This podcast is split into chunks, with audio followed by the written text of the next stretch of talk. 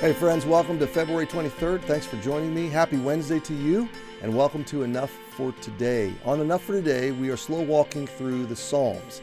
We started this at the beginning of COVID, and it's my goal, if God gives me life and energy and clarity, uh, to just get through the Psalms. And I think this is about our 65th Psalm. So we are well past a third of the way through this awesome, wonderful songbook of ancient Israel.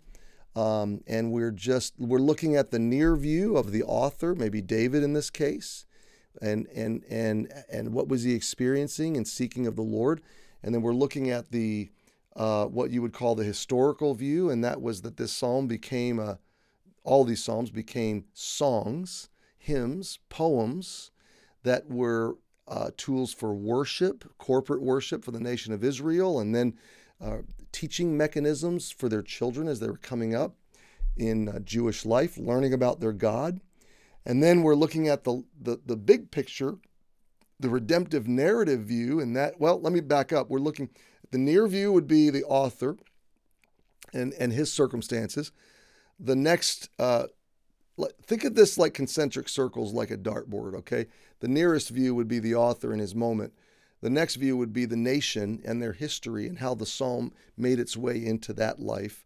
The next view would be bringing it into New Testament um, and looking at at the redemptive, the full redemptive narrative coming into Jesus and the gospel and the church age and and what what did it mean in, eh, to Jesus and to uh, to his followers.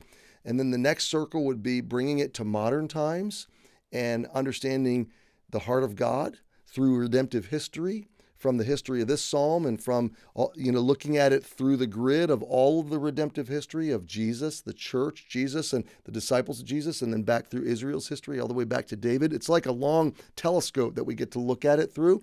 But then there's yet another circle and that would be the um, the future fulfillment, the promises of God yet to be fulfilled.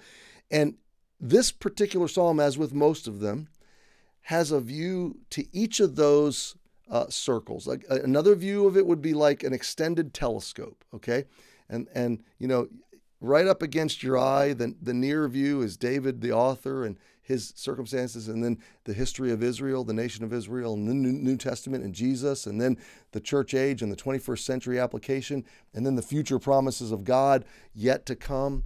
And, and this section, verses 5 through uh, 9 especially, uh, flow through all of that. I mean, all of that. Be- why? Because it's it's all of the infinite qualities of the character and the heart and the grace of God. His mercy, his faithfulness, his righteousness, his justice and judgment, his preservation, his loving kindness, his excellence, uh, his trustworthiness, his protection, his atonement, his his covering of our sins, uh, his satisfaction, his fullness of life that he gives to us, uh, his abundant provision and abundant life and abundant pleasure and the way He lights our lives and will forever be our light and our truth and our provision and our joy and our pleasure. And oh, I'm tired just thinking about it. I mean, there's just so much here, especially when you push it through all of those views.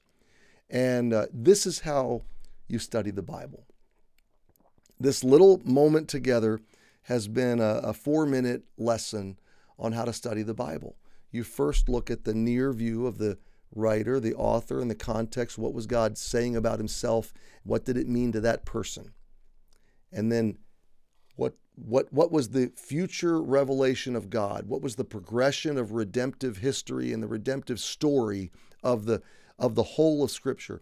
And as Jesus came onto the scene, what do the gospels and what does the person of Jesus and the work of Jesus and the resurrection of Jesus teach us? How did Jesus view this psalm and what did it say about him? And then then we begin to apply it to our lives. And then we begin to look at the future fulfillment or the fuller eternal fulfillment of all of these qualities. And it just, ah, oh, it makes you so glad that you know Christ. And if you don't know him, it makes you want to know him because he's just so, so good. So we left off the other day in verse 9 For with thee is the fountain of life, and in thy light shall we see light. Verse 10 and I'm going to take my time today. Uh, not, not. Uh, we're almost done for today, but I'm going to take my time through the psalm because I want to do 10, 11, and 12 today, tomorrow, and Friday. Okay. So David now enters into part three of his of, of his psalm. The first part, verses one through four, the, the, the, the destruction and the deathliness of sin. The second part is the beauty of the character and the abundance of the lavish heart of God. And that's verses five through nine. And now David uh, turns to prayer. And his first prayer is that God would continue. Okay. And he says, God, please continue. Oh, continue thy loving kindness unto them that know thee and thy righteousness to the upright in heart. You could say this is a bit of, um, and I'm going to try to use a word here. It may not be the right word. This is a preemptive or presumptive prayer. It's a prayer born out of the knowledge that this will be the case. So it's a maybe a rhetorical prayer. Like we think of a rhetorical question uh, as being you're asking the question not to get the answer because you already know the answer. The answer is self evident, or you're hoping it's self evident to the person you're asking the question, or you're leading them to the discovery that it's self evident. This is somewhat of a rhetorical prayer. In other words, David already knows and believes that God's mercy is unending, that his faithfulness is unending. So it's a foregone conclusion that he's going to continue his loving kindness to them that know him and his righteousness to the upright in heart. Okay, it's he's not on off. So there's only two ways David could be praying this prayer. One is that he's preaching it to his own heart and reminding God of his promise. Okay, and um, the second is that he is um, essentially reappropriating it in his life experientially. That he's asking God, give me the the continued experience. Okay, so Get the two senses in which David might be praying this prayer. The one is um, that he's preaching to his soul in, in terms of reminding God of the reality of his love and his righteousness.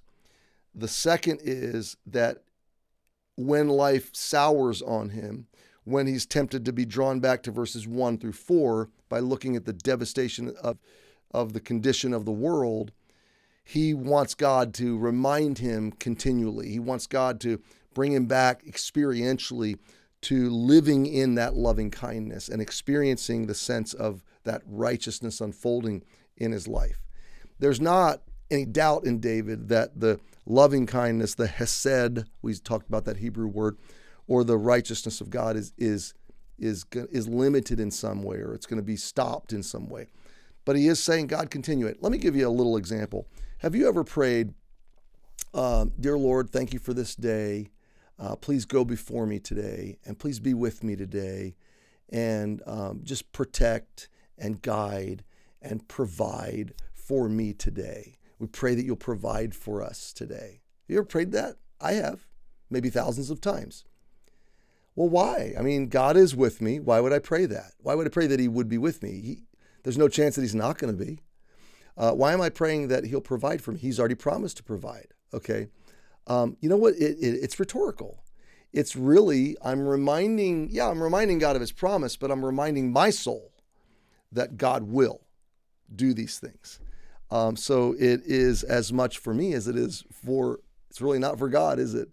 It's for me. And that's really the sense of this that, that David wants to keep his heart in this place.